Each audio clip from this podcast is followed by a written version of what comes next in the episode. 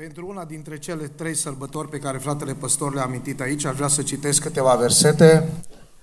Evanghelia după Matei, capitolul 3, versetul 13. Atunci a venit Isus din Galileea la Iordan, la Ioan, ca să fie botezat de el. Dar Ioan căuta să-l oprească. Eu, zicea el, am trebuință să fiu botezat de tine și tu vii la mine? Drept răspuns, Iisus i-a zis, lasă-mă acum, că așa se cade să împlinim tot ce trebuie împlinit. Atunci Ioan l-a lăsat. De îndată ce a fost botezat, Iisus a ieșit afară din apă și în clipa aceea cerurile s-au deschis și a văzut pe Duhul lui Dumnezeu coborându-se în chip de porumbel și venind peste el. Și din ceruri s-a auzit un glas care zicea, acesta este Fiul meu preiubit, în care îmi găsesc plăcerea. Amin. Vă rog să vă reașezați. Preaviților, sunt onorat și binecuvântat de Dumnezeu în același timp să fiu în această dimineață la o zi de triplă sărbătoare, se spunea la Biserica Domnului Emanuel din Sibiu. Mulțumesc Domnului care a fost cu noi în călătorie. Mulțumesc fratelui păstor și echipei de conducere pentru invitație. Într-adevăr, este o onoare pentru noi. Vă aducem salutări sfinte de la Cluj, de la Biserica Betania. Acum, sincer să fiu, nu prea le-am spus la frați că astăzi nu voi fi acasă nici dimineața, nici seara, nu prea se cade. N-am avut curaj să spun lucrul acesta. Dar salutul general al bisericii este Maranata, Domnul nostru vine. Că noi toți îl așteptăm pe Domnul Isus să vină. Lăudat să fie Domnul. De asemenea, vă salutăm din partea familiei noastre. Dumnezeu ne-a binecuvântat cu nouă copii. Avem șase căsătoriți, zece nepoți și suntem o familie binecuvântată și îl lăudăm pe Domnul. Uitându-mă la cei 21 de candidați, mi-am dat seama că în spatele a ceea ce se vede au fost multe rugăciuni, au fost multe lacrimi, au fost multe lupte. Sunt aici părinți care au strigat către Dumnezeu, sunt aici oameni care au stat în spărtură înaintea lui Dumnezeu și dumneavoastră toți sunteți rezultatul acelor rugăciuni a bisericii, a familiei și ne rugăm Dumnezeu să vă binecuvinteze. Am avut experiența aceasta, toți copiii noștri, toți cei nouă sunt botezați și de fiecare dată, împreună cu soția mea, am trăit aceste momente de emoție, de lacrimi, de mulțumire înaintea lui Dumnezeu și este îndurarea Domnului peste noi și peste dumneavoastră. Lăudați să fie Domnul! Am citit în această dimineață un cuvânt din Scripturi care ne vorbește despre botezul Domnului Isus Hristos. Domnul Isus nu a venit la apa botezului ca să mărturisească credința sau ca să mărturisească păcatele lui sau să se, să-i se spele păcatele într-un fel. Domnul Isus este și era Fiul lui Dumnezeu. Dar a venit la apa botezului să demonstreze că toți oamenii trebuie să treacă prin locul acesta. Că toți oamenii au obligația să împlinească acest cuvânt al lui Dumnezeu. Botezul nu este găselnița penticostalilor, nici măcar a baptiștilor sau neoprotestanților, ci botezul este inițiativa lui Dumnezeu. Mărit să fie Domnul. Și ne spune cuvântul Domnului că Ioan Botezătorul, care boteza la, la Iordan, a fost înștiințat de Dumnezeu cu ceva vreme înainte, într-o zi, va veni unul care este deosebit pe, pe lângă cei care au venit cu mulțimile să fie botezați, într-o zi va veni unul special. Acela este Fiul lui Dumnezeu. Și Ioan aștepta momentul acesta și Ioan știa că la un moment dat va veni Domnul Isus. Și când l-a văzut, m-aș fi așteptat Ioan să se bucure. Ioan să aibă o atitudine alta decât ce a avut-o. Dar Biblia spune și am citit în această zi când Ioan a văzut că Domnul Isus Hristos vine să fie botezat de el, căuta să-l oprească. Și în această zi mă frământă o întrebare care vreau să fie titlul mesajului meu din această dimineață. Putem noi oamenii să-L oprim pe Dumnezeu? Și aș vrea să vă rog să nu vă grăbiți să răspundeți. pot oamenii să îl oprească pe Dumnezeu? Sistemele politice au încercat să-l oprească și n-au reușit. Și știți foarte bine, toate prigonirile și tot ceea ce a fost în, în istoria bisericii, n-au reușit să-L oprească pe Dumnezeu. N-au reușit, n-au reușit să oprească credincioșii. N-au reușit. Cu cât îi persecutau mai mulți, cu cât încercau să oprească mai mult lucrarea lui Dumnezeu, ea creștea, ea era mai puternică, ea era mai prezentă. Valurile mării, furtunile, n-au putut să-L oprească pe Dumnezeu. Biblia ne spune și știți foarte bine la un moment dat când Domnul Isus Hristos era pe mare cu ucenicii, fiind om și Dumnezeu, Domnul Isus a adormit, s-a strânit o mare furtună, ucenicii s-au speriat, au strigat către Domnul, scapă-ne, pierim. Domnul Isus a ridicat, a întins mâna și a spus, taci fără gură. Și marea s-a liniștit. Credem? Credem toți? Lăudați să fie Domnul. Bolile, oameni buni, bolile incurabile, n-au putut să-L oprească pe Dumnezeu. Dacă ologii, dacă orbii, dacă oamenii care au avut probleme atât de grave în viața lor au fost aduși în fața Domnului Isus, Domnul Isus s-a rugat pentru ei, Domnul Isus s-a atins de ei și Domnul i-a vindecat. Moartea n-a putut să-L oprească pe Domnul Isus. În fața mormântului lui Lazar, când Lazar era mort de patru zile, spune Biblia, Domnul a spus, dați piatra la o parte. Și oamenii au spus, nu se poate, cum să dăm piatra la o parte? Pentru că miroase greu. Este în putrefacție, în Orient, de patru zile mort. Și Domnul Isus a ridicat ochii spre cer și a spus, mulțumesc că m-ai ascultat. Știam că întotdeauna mă asculți. Dar vorbesc în felul acesta că ei să creadă că tu m-ai trimis. Și a strigat cu glas tare, Lazare, ieși afară. Și mortul a ieșit afară. Pentru că Hristos este Domnul vieții. Slăvit să fie numele Lui. Și vom cânta cântări despre învierea Domnului și la un moment dat vom spune cu moartea, pe moarte călcând. Pe Domnul nu l-a putut opri moartea, nu l-a putut opri sistemele politice, nu l-au putut opri valurile, furturile, nu l-au putut opri bolile. Putem noi să-L oprim pe Dumnezeu? Da? Se pare că da. Și în această zi vreau să subliniez câteva adevăruri din Scripturi. Cum putem noi, oamenii, să îl oprim pe Dumnezeu? În primul rând vreau să vă spun, îl putem opri pe Dumnezeu prin necredință. Prin necredință.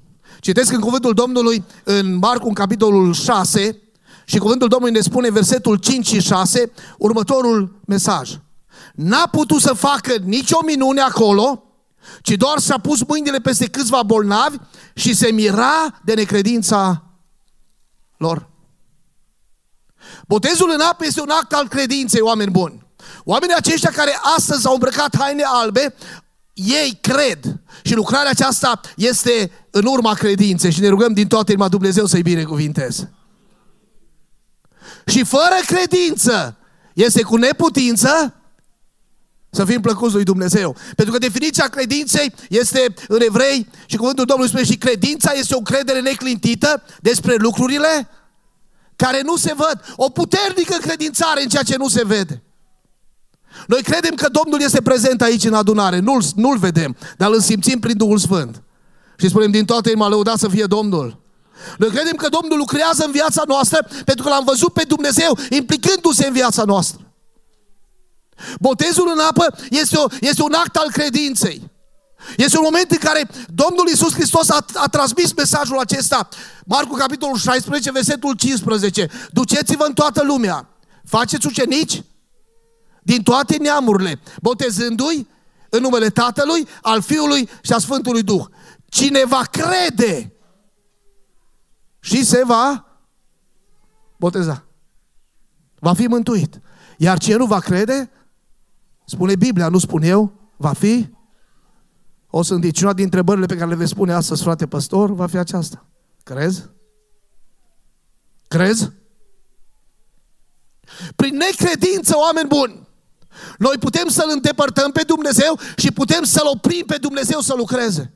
De aceea mă rog în această zi să vă cerceteze Duhul Sfânt pe fiecare dintre dumneavoastră, pe fiecare dintre noi și Domnul să toarne credință în inimile noastre. E nevoie de o credință care te duce la apa botezului. E nevoie de o credință care te face să iei decizii. E nevoie de o credință care să te face să treci dincolo de obstacole și să vii în prezența lui Dumnezeu. Este nevoie de o astfel de credință. Și când noi, noi eram copii, cântam la țarul cântare, Doamne, dăm vechea credință. Pentru că este nevoie ca în vremea aceasta creștinismul să fie atins de puterea lui Dumnezeu și Domnul să-i dea credința adevărată. Pentru că Domnul pune această întrebare. Când va veni Fiul omului, va mai găsi El credință pe pământ? Necredința, oameni buni, îi îndepărtează pe oameni de Dumnezeu. Necredința te face să îl face pe Dumnezeu să se oprească. Necredința noastră nu-L lasă pe Dumnezeu să lucreze în viața noastră. Când acel ministru de finanțe, fapte capitolul 8 spune Biblia, venea de la Ierusalim, mergea spre casă, a fost într-un fel cercetat de Dumnezeu prin trimisul său, prin Filip, și când Filip l-a auzit că citește cartea profetului Isaia și l-a întrebat dacă înțelege ce citește, în final a fost invitat în car și au stat împreună și au vorbit despre ceea ce citea el, despre lucrarea mântuitoare a Domnului Isus Hristos din Isaia, capitolul 53. Predicându-i despre cuvântul lui Dumnezeu, despre jertfa Domnului Isus, despre necesitatea botezului, acolo undeva în pustie, acest ministru de finanțe a văzut o apă. Și a pus întrebarea, uite apă, ce mă împiedică să fiu botezat? Știți care a fost răspunsul? Dacă crezi, din toată inima ta, se poate. Și omul a răspuns, cred din toată inima că Isus este Fiul lui Dumnezeu.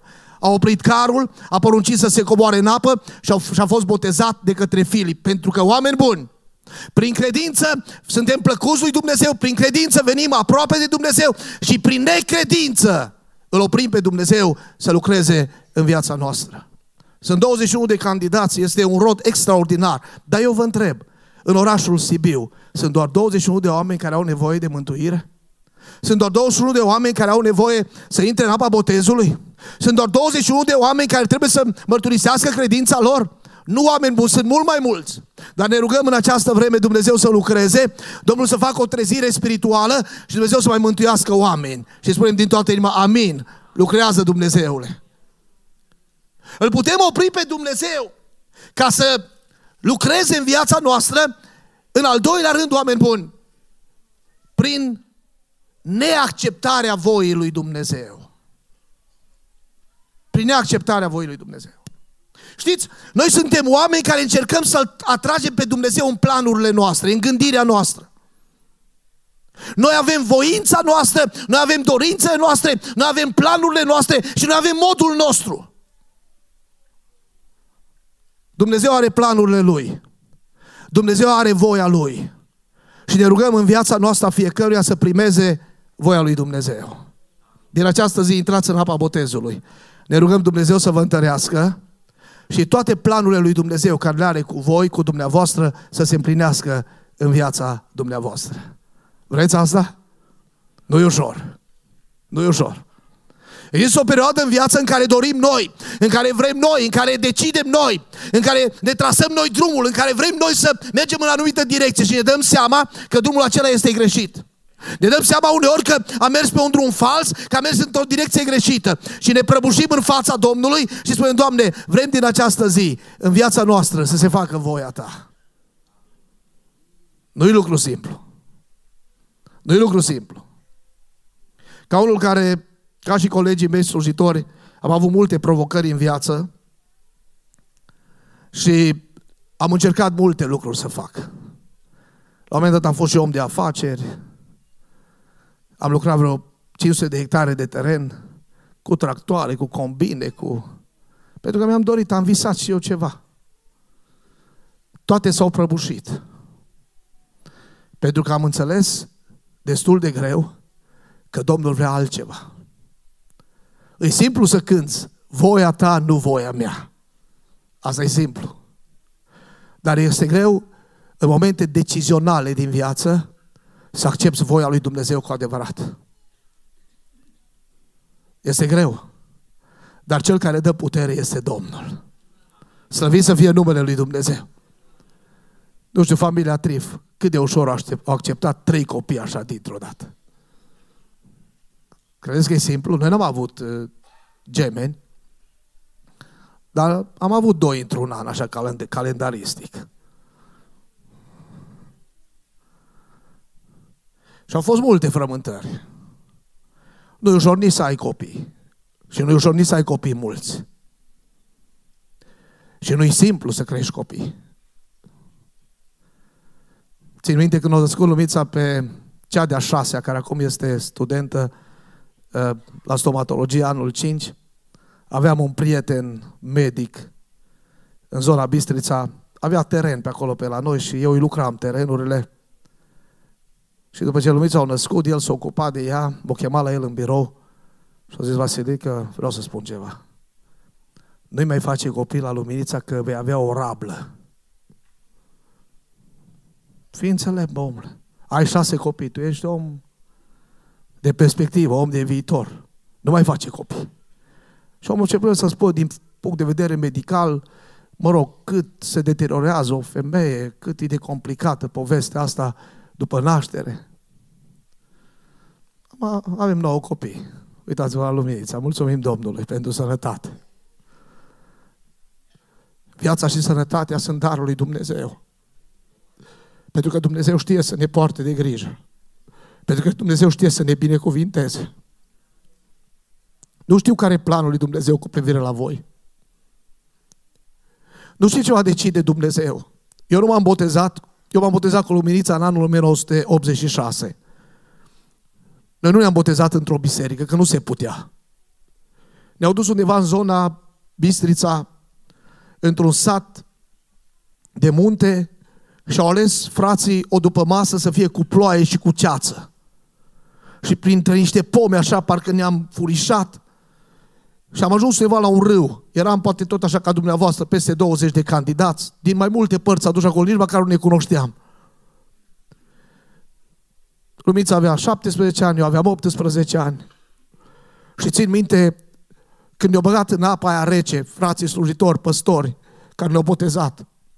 La un moment dat, când au botezat-o pe Luminița, era așa de firavă și tânără.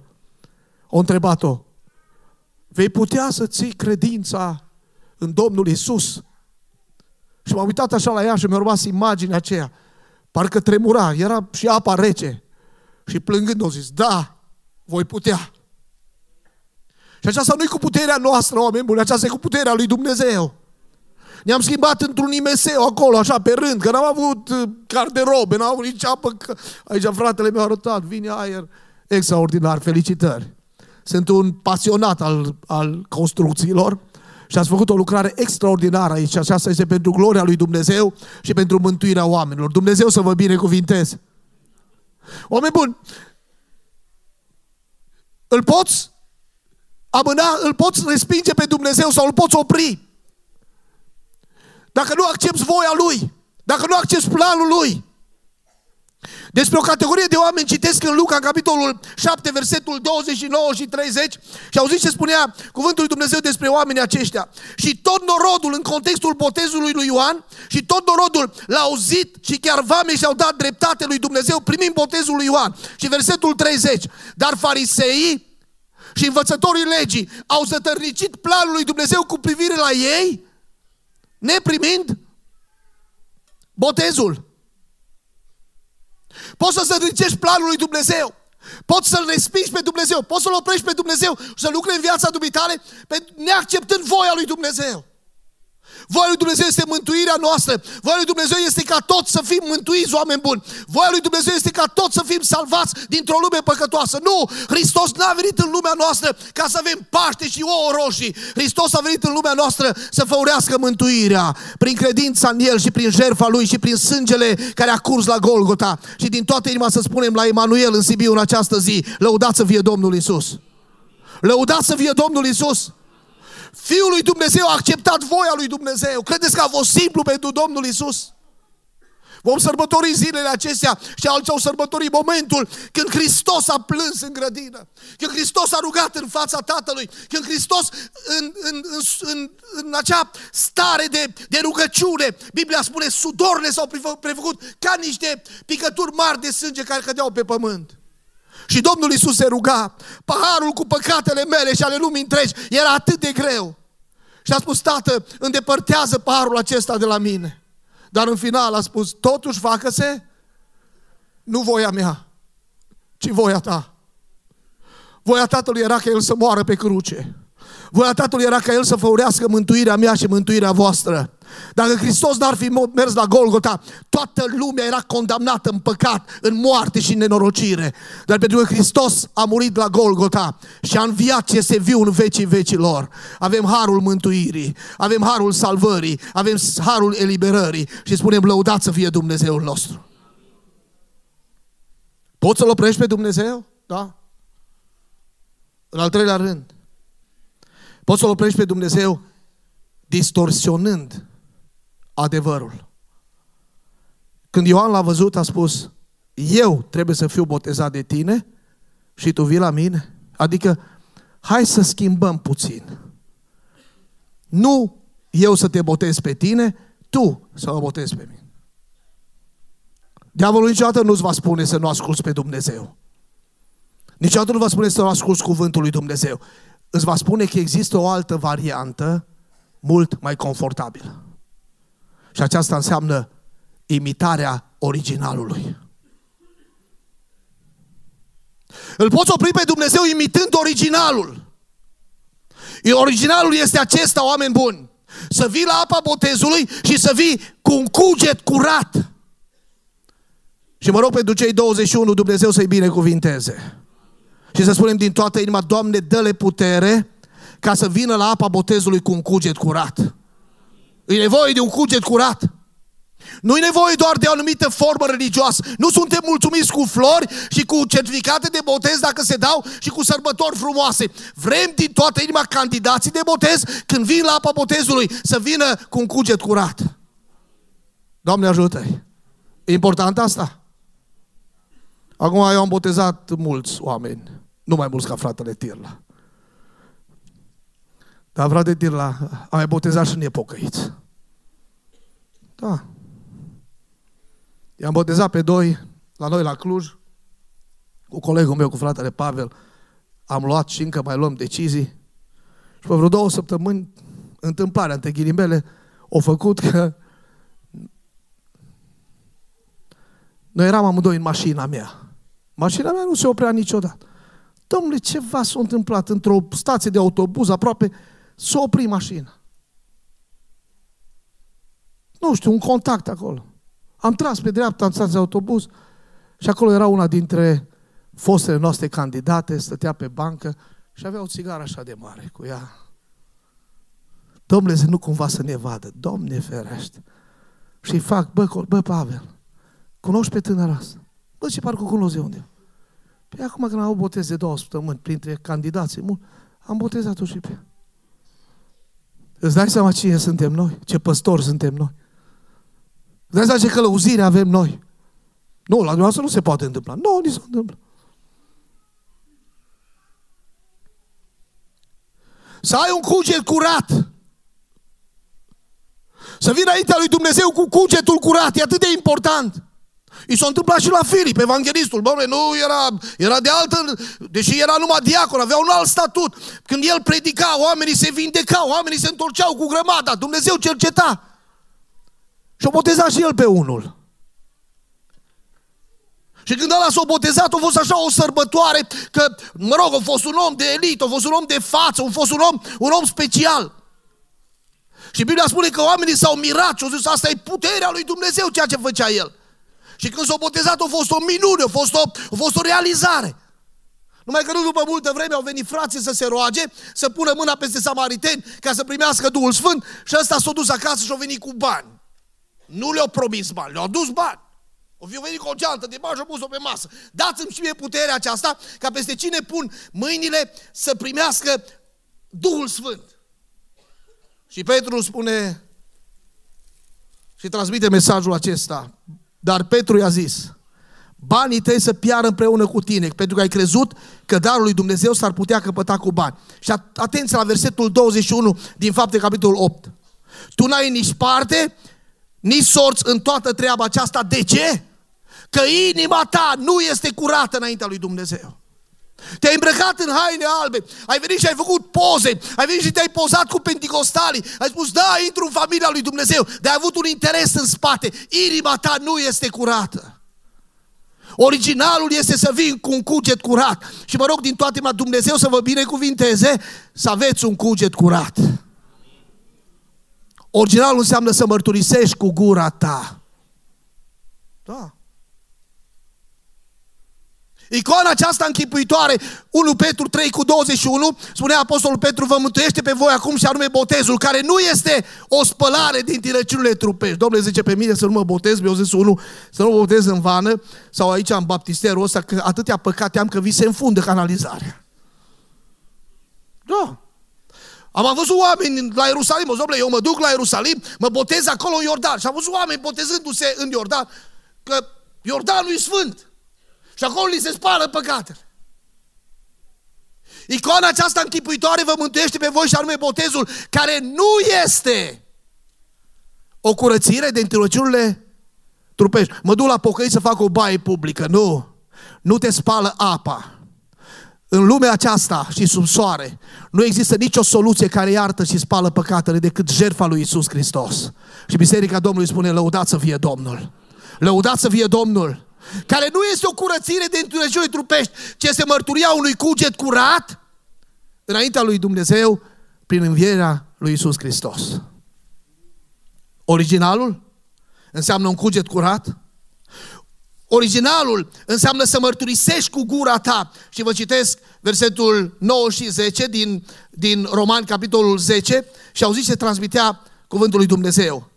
Dacă mărturisești deci cu gura ta pe Isus ca Domn și dacă crezi din inima ta că Dumnezeu l-a înviat din morți, vei fi mântuit. Și versetul 10, căci prin credința din inimă se capătă neprihănirea și prin mărturisirea cu gura se ajunge la mântuire. Nu vreau să vă jignesc, dar vreau să vă spun că și eu am fost botezat când am fost mic la Biserica Ortodoxă. Părinții mei erau la Biserica Ortodoxă și când am avut eu vreo patru anișori, părinții mei au venit la Biserica Pentecostală. Am avut și o perioadă când nu prea am mers pe la adunare, poate cu altă ocazie o să vă spun cum Domnul m-a chemat la bocăință și când m-am căsătorit, cu luminița m-am dus ginere. Eu sunt încă ginere. Soacra are 91 de ani, mama soacră. Mama. La noi e mama. Și sunt de vreo 35 de ani ginere. Am fost o perioadă la dumnealor acasă și acum îți ginere la mine în casă. Aleluia. Important să fii ascultător. Și funcționează. Și casa noastră era lângă, la noi în sat, jumătate, așa partea de sat din sus, că nu e foarte mare satul, îmi erau nănașe. La mine la botez au fost vreo 12 nănașe. Și toate vecinile noastre le ziceam nănașă. Și nănașa specială, când m-am mutat la Luminița, era nănașa Maria care m-a dus la popa Lazar să mă boteze. Și m-am dus la Dumnezeu într-o zi și am stat de vorbă cu Dumnezeu și și aducea aminte bine cum o lepădat de satana, cum o dus la biserică. Dar Dumnezeu, printre altele, plângând mi-a spus, era deja destul de în vârstă. O să dragul mami, faptul că te-ai pocăit, ai făcut un lucru bun. Că în tinerețea mea și eu am, am luat la adunare, și eu am fost la stăruință și pe mine m-a cercetat Domnul prin Duhul Sfânt, dar noi ne-am împietrit și eu și soțul meu și n-am putut face pasul ăsta. Și am plecat din lumea asta nepocăiți. Bine că ai făcut tu pasul ăsta. Originalul înseamnă să mărturisești cu gura ta. Nu cu gura nănașei care au mărturisit pentru mine, nu cu gura altora. Tu să mărturisești cu gura ta, în conștiință de cauză, în cunoștință de cauză, tu să faci pasul acesta. Și original înseamnă baptizo, înseamnă scufundare. Scufundare. După după ce a ieșit din apă, asta înseamnă că Isus a, a fost în apă și a ieșit din apă. Și scufundarea aceasta înseamnă un fel de îngropare, oameni buni. Pentru că Roman, capitolul 6, versetul 4, transmite adevărul acesta și Apostolul Pavel făcea într-un fel lumină și îi spunea Noi, deci, prin botezul în moartea Lui, am fost îngropați împreună cu El, pentru că după cum Hristos a înviat din morți prin slava Tatălui, tot așa, noi să trăim o viață nouă. Veți fi îngropați astăzi. Îngropați în Hristos, în viață în Hristos, și de astăzi veți trăi o viață nouă. Haideți să spunem, Dumnezeu să-i ajute. Că dacă înainte ați mințit și veți continua să mințiți, n-ați rezolvat mare lucru.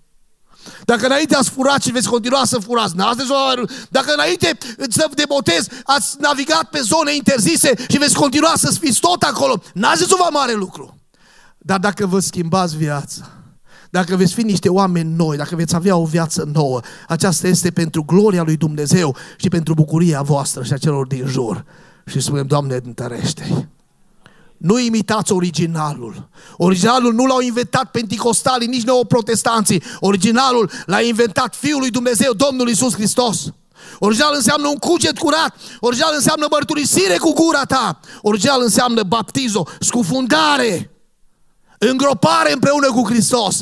Și când te ridici de acolo, o viață nouă. Căci toți care în Hristos v-ați botezat, cu Hristos v-ați îmbrăcat. Și cine este în Hristos este o făptură nouă. Cele vechi s-au dus. Iată, toate lucrurile s-au făcut noi. Să vă ajute Domnul. Și să vă întărească Domnul. Îl putem opri pe Dumnezeu? Da. Prin necredință? Prin neacceptarea voii lui Dumnezeu? Prin distorsionarea adevărului și prin imitarea originalului? Și în al patrulea rând vreau să spun, prin amânare. Domnul Iisus i-a spus lui Ioan, lasă-mă acum. Și Biblia a spus, și, și Biblia spune, atunci Ioan l-a lăsat. Una dintre marele șoapte străine în mintea oamenilor este amânarea. Bine o predicat fratele Bujor. Bine o predicat fratele Brie. Bine o predicat fratele Iosif. Bine o predicat oamenii ăștia. Dar nu astăzi. Data viitoare. Lasă-mă acum. Pentru că nu există mântuire pentru mâine, oameni buni. Aceasta este șoaptă străină. Mântuirea este doar pentru astăzi. Oamenii spun niciodată nu-i târziu, vă spun ce spune Biblia. Evrei, capitolul 4, versetul 1, transmite următorul mesaj. Câtă vreme rămâne în picioare făgăduința intrării în odihna lui, niciunul din voi să nu se pomenească venit. Cum? Prea târziu. Uite ce tinere sunt fetele astea și băieții așa ce frumos. Păi bă băieți, nu-i prea vre- de vreme să vă încorsetați voi așa mintea? Când eu m-am pocăit în anul 1985, aveam așa 18 ani. Și am început să mă duc la adunare, la pocăiți. Niște ochi m-au urmărit. Adunarea era în satul nostru exact în capătul celălalt. N-aveam mașină, frate Nelu. N-aveam nici bicicletă. Mergeam pe jos. Niște ochi m-au urmărit. Poate o zi, poate două, poate o lună, poate două. Și într-o zi o femeie, așa bine așezat, acum nu eu nu știu ce bărbat, dar atunci, după ce m-am măsurat, m-am mai împlinit un pic. Eram așa mai pipernicit, mai slă. Femeia asta era bine, așa așezată. O ieșit în drumul meu.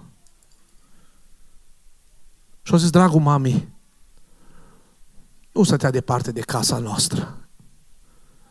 Te-am văzut că merg la pocăiți. Zis, da. M-a hotărât să ies în drumul tău să spun să nu faci prostia asta. Pocăiții n-au niciun viitor. Era în anul 1985. Tu ai învățat bine la școală, am fost și prăpădit, dar am învățat și bine. Am avut două calități. când se, se spărgea un geam sau ceva, ca și polițiștii când sunt sectoriști. Când se spărgea un geam sau se întâmpla ceva la școală, eram trei care ne căutau. Eu eram de la Pentecostal, era unul de la Baptist și mai era unul de la Ortodox. Noi eram trei care întotdeauna eram, nu trebuia să caute pe alții. Între noi era vinovatul. Tu ai învățat bine la școală, spunea femeia. Îți mănânci viitorul. Tu nu mai poți face o școală, tu nu poți avea un servici. Tu vei fi omul nimănui, o pleavă a societății. Eram așa de hotărât atunci.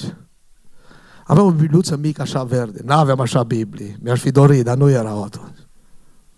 Și am să ascultați-mă.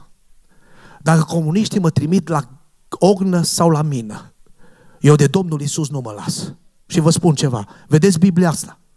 În asta am găsit scris printre altele că Domnul îmi dă un viitor și o nădejde. Mă încred în Dumnezeu. Aproape plângând s-o despărțit de mine. Și o zis, îmi pare așa de rău. Îmi pare așa de rău. Peste ani vei plânge, îți vei da seama că cuvintele mele au fost pentru tine un ajutor și l-ai călcat în picioare. Aproape plângând ne-am despărțit. M-am botezat după un an, în anul 1986. În 87 m-am căsătorit cu Luminița. Noi am fost la grădiniță, la școală, împreună. Suntem la același sat. N-am avut mare, mari lucruri de rezolvat, de făcut. A venit Revoluția, frații m-au băgat imediat în comitet, că tot timpul am fost așa rău de gură și de ăștia ai nevoie câteodată, nu totdeauna, dar câteodată. Am fost diacon, prezbiter și am ajuns păstor în satul nostru. Am început să organizez botezuri, cum ați organizat dumneavoastră. Și al doilea botez, cine credeți că au venit să-l botez? Tanti care m-au oprit. Și acum la țară așa stăteam de vorbă cu candidații de botez, cu comitetul, așa îi chemam pe rând, nu erau foarte mulți. Și țin minte că eu venit rândul, s-a rezemat așa de perete, era un scaun acolo și să vă rog să s-a rezemat de perete și a început să plângă. Știam că soțul ei de la Biserica Ortodoxă nu venise niciodată la noi la vreo evangelizare. Era așa, era frate cu un cumnat de al nostru. Știam că, mă zic, o fi cea probleme în familie. Și zic, ce s-a întâmplat? Vă rog să stați. Și au zis, nu, mi-e rușine. Dar ce s-a întâmplat? Că erai doar un copil, spune femeia aceasta. Și ai început să mergi la adunare, am ieșit în drumul tău și am zis să nu faci prostia asta. Domnul te-a binecuvântat. Ai familie, ai ajuns păstor în satul nostru și eu și fica mea am venit să mă botez. Mi-e rușine. Am încercat să o încurajez și la un moment dat am scăpat așa un porumbel. Eu m-am speriat de ce am zis și și colegii mei. Zic, într-o zi am să-l botez și pe soțul dumneavoastră. Colegii mei din comitet au făcut niște ogmari și și eu mi-am dat seama, dar am lăsat-o așa. Dacă am stricat am stricat-o până la... Și am zis încă o dată. Într-o zi am să-l botez pe soțul dumneavoastră. Și au trecut ceva ani. M-am mutat la Cluj și am primit un telefon într-o duminică. În data cu tare ai putea să vii la noi în sat. Mă duc mereu la Arcalia, la toate mormântările acolo, în special, la toate evenimentele, numai când nu pot. Și am zis, da, de ce? Se botează soțul meu. Și acum toată familia aceasta e mântuită. Copiii sunt prin America, prin, mă rog, pe unde sunt, nepoții, toți sunt mântuiți. Pentru că Dumnezeu este Cel care conduce istoria. Slăvit să fie numele Lui. Oameni buni, nu este mântuire pentru mâine. Mântuirea este pentru astăzi. Nu la mâna pe Dumnezeu. Nu spune că ai timp, nu spune că ești tânăr, nu spune că ai sănătate, nu spune că ai perspectivă. Perspectiva este astăzi. Biblia spune, astăzi dacă auzi glasul, nu-ți împietri inima, nu la mâna pe Dumnezeu. E prea riscant. E prea periculos. Eram păstor la Bistrița, am păstorit Biserica Filadelfia, din Bistrița, pe care am și construit-o. Și mai, aveam, mai aveam vreo 10 biserici prin zonă, pe care cumva le coordonam ca și păstor. Evident, eram tânăr, că de 18 ani suntem în Cluj. eram ceva mai tânăr. Și într-o zi, o soră m-a chemat la o doamnă care era cunoștința ei să fac o rugăciune pentru ea. M-am dus cu luminița, cu sora respectivă. Când am intrat în casă, aveam să văd o femeie slăbită, imobilizată cumva pe pat, dar foarte conștientă. Avea 52 de ani. Dumnea ei atunci.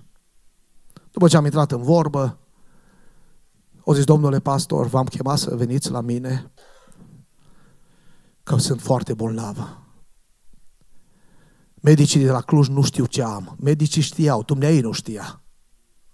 Avea un cancer agresiv în trupul dumneai și nu-și spusese încă nimeni. Dar pe lângă faptul că sunt bolnavă, spunea ea, am o frământare, o mare frământare în inimă. Undeva cu 25 de ani în urmă, am fost pe la evangelizări și am înțeles că trebuie să mă pocăiesc. Am înțeles că trebuie să închei un legământ cu Domnul, am înțeles că trebuie să mă întorc la Dumnezeu. Și am spus atunci soțului meu, aveam un băiat, avem un băiat, era, avea atunci vreo patru anișori, când el crește mare, îl face medic. Și când el e medic, băiatul nostru, noi ne pocăim. Și au trecut ani. Mi-a spus în ce condiții au lucrat amândoi în zona Bistrița, condiții foarte complicate. Băiatul nostru este anul 6 la medicină, la Cluj. Acum termină facultatea de medicină. Va fi medic. Dar eu sunt imobilizată aici pe pat. Și domnule pastor, am așa o frământare în inimă. Îmi pare așa de rău că nu m-am pocăit, că nu m-am întors la Domnul, că nu m-am botezat. Știu că trebuia să fac lucrul acesta. Am o neliniște, nu pot dormi noaptea. Dacă mă simt mai bine și mi-a arătat așa o ușă unde era baia la apartamentul dumnealor, dacă mă simt mai bine, vă chem să mă botezați la noi în baie. Nu vreau să mor nemântuită, nu vreau să mor nepăcată cu Dumnezeu. Și în timp ce îmi povestea și ne povestea, lacrimile ei se adunau undeva aici sub barbă. Am încurajat-o, ne-am rugat și am promis că o mai vizitez. Era perioada de februarie a evangelizărilor. A doua zi, dumneai a fost dusă la spitalul județean, care nu era departe de apartamentele noastre și noi lucram, locuiam atunci la apartament. A făcut o criză foarte complicată datorită bolii. Eu am plecat în județul Mureș la o evangelizare, m-a sunat sora cunoștință comună și mi-a spus, trebuie să-i dai neapărat un telefon. Te așteaptă să o suni. După evangelizare am oprit undeva pe un deal. De fiecare dată când trec pe acolo mi-aduc aminte de imaginea aceea. Am sunat-o și o voce aproape stânsă mi-a răspuns, când și-a dat seama că sunt eu, a început să plângă. Vă implor să veniți la mine. Vă implor să veniți la mine. Vă rog, promiteți-mi că veniți la mine. Și am să ajung după miezul nopții acasă. E târziu, dar mâine dimineața, la prima oră vă vizitez. Ne-am despărțit la telefon în dorința că mâine dimineață o vizitez. Am ajuns acasă după miezul nopții, m-am culcat. Dimineață m-a sunat telefonul de acasă. Aveam telefon fix. Și sora cunoștință comună plângea la celălalt capăt al firului. Și spunea, frate Vasilica, azi noapte, doamna Anica a plecat la cele veșnice. Vă mărturisesc că m-am pus lângă pat în genunchi. Am început să plâng. Și azi, Dumnezeule, eu nu pot să spun întrebări, eu n-am voie să te întreb. Tu ești suveran, tu faci ce vrei.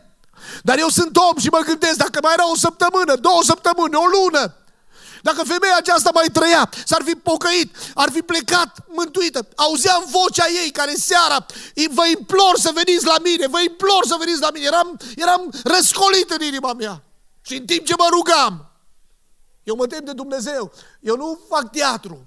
Am auzit o voce, nu știu, în minte, nu ureche, am auzit o voce, dar 25 de ani. Dar 25 de ani. De câtă vreme te așteaptă Dumnezeu? De câte vreme negociezi cu Dumnezeu? De câte vreme respiri aerul curat? De câte vreme beneficiezi de binecuvântările lui Dumnezeu? De câte vreme te protejează Dumnezeu? De câtă vreme? Și spui mâine, săptămâna viitoare, anul viitor, nu acum. Ascultați-mă bine. E prea riscant să o amui pentru mâine. E prea riscant să o lași pentru săptămâna viitoare. E prea riscant să o lași pentru anul viitor. Odată cu botezul celor 21 de aici, Dumnezeu vrea să mai mântuiască oameni. Dumnezeu vrea să te mai mântuiască pe dumneata, pe dumneata, pe dumneata, pe tine, casa voastră. Te vrea Dumnezeu pentru cer, pentru mântuire. Pentru că nu ne botezăm doar ca să fim aici binecuvântați, suntem binecuvântați. Intrăm în familia lui Dumnezeu și avem perspectiva vieții veșnice și a cerului și a slavei care va veni, mărit să fie Domnul.